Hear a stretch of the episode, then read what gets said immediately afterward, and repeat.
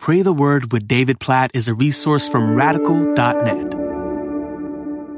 Acts chapter 3, verse 6. But Peter said, I have no silver and gold, but what I do have, I give to you. In the name of Jesus Christ of Nazareth, rise up and walk. I love this story. This is so good. This beggar who is lame from birth being carried every day to the temple at the hour of prayer. And I just picture all these people walking by him. And from birth, he's been unable to walk. And every day, he's just asking for help, asking alms. Verse 2 in Acts chapter 3 says, from people entering the temple. And Peter and John go into the temple and they see him. Verse 4 is awesome. It says that Peter directed his gaze at him, as did John, and said, Look at us. Like they were not content to turn a blind eye to this man in need. They gazed intently at him. They opened their eyes and saw him, and they fixed their attention on him, and he on them. And this guy's thinking that Peter and John are about to give him some resources, alms money. But Peter says, I have no silver and gold, but what I do have, I give to you. In the name of Jesus Christ of Nazareth, rise up and walk. Can you imagine that? What boldness. Imagine going up to someone who's been lame from birth and to say, I want to invite you to get up and start walking. Like, how do you, how do you say that? What kind of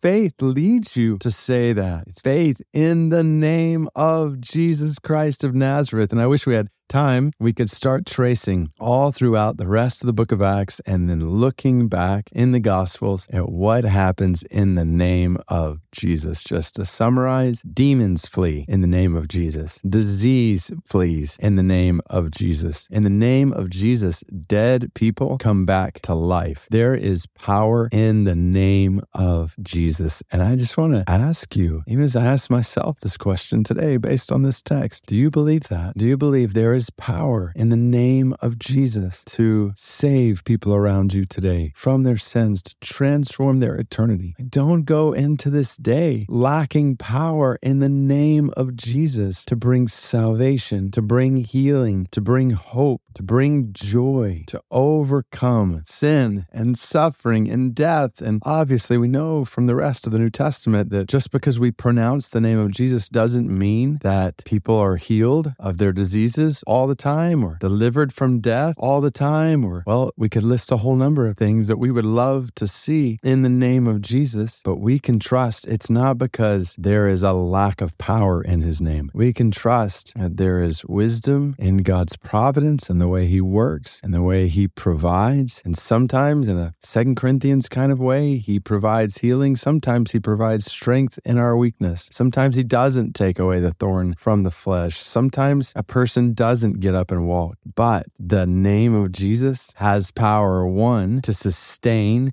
to strengthen, to save people from their sins, and two, ultimately, to give victory over the inability to walk, ultimately, to give victory over this or that disease, ultimately, to give victory over death. For all who trust in Jesus, there is hope in the name of Jesus. Oh God, we praise you for this passage. There's so many different ways we could pray. Certainly, God, in each of our lives, help us to live today with power in your name, with power in your name to heal, to save, to restore, to redeem, to do the impossible. And God, we pray that you would help us to live with trust in your power and your wisdom and your love in all these things. God, I pray specifically. God, we pray specifically for people who are unable able to walk, maybe from birth or maybe as a result of other circumstances in their life. We pray for people who are unable to see or hear. God, we pray for people who have a variety of special needs. God, we, we praise you for your love for each one of us, including each one of them. We praise you for just how this man in Acts chapter 3 was made wonderfully in your image, for how all people are made wonderfully in your image. And we praise you that there's coming a day when special needs will be no more. That there is hope and joy and power in the name of Jesus, one to sustain and to save and to restore and redeem now, and ultimately power in the name of Jesus to cause the lame to walk and not just walk, but to leap and the mute to shout for joy and the blind to see and all those who have special needs in this world through faith in you, Jesus, the one who has overcome this world. We look forward to the day when, in the name of Jesus, we enjoy all of eternity and resurrected, complete, redeemed, whole bodies, all because of the power of your name, Jesus. We pray all of this in your name, according to Acts chapter 3, verse 6. Amen.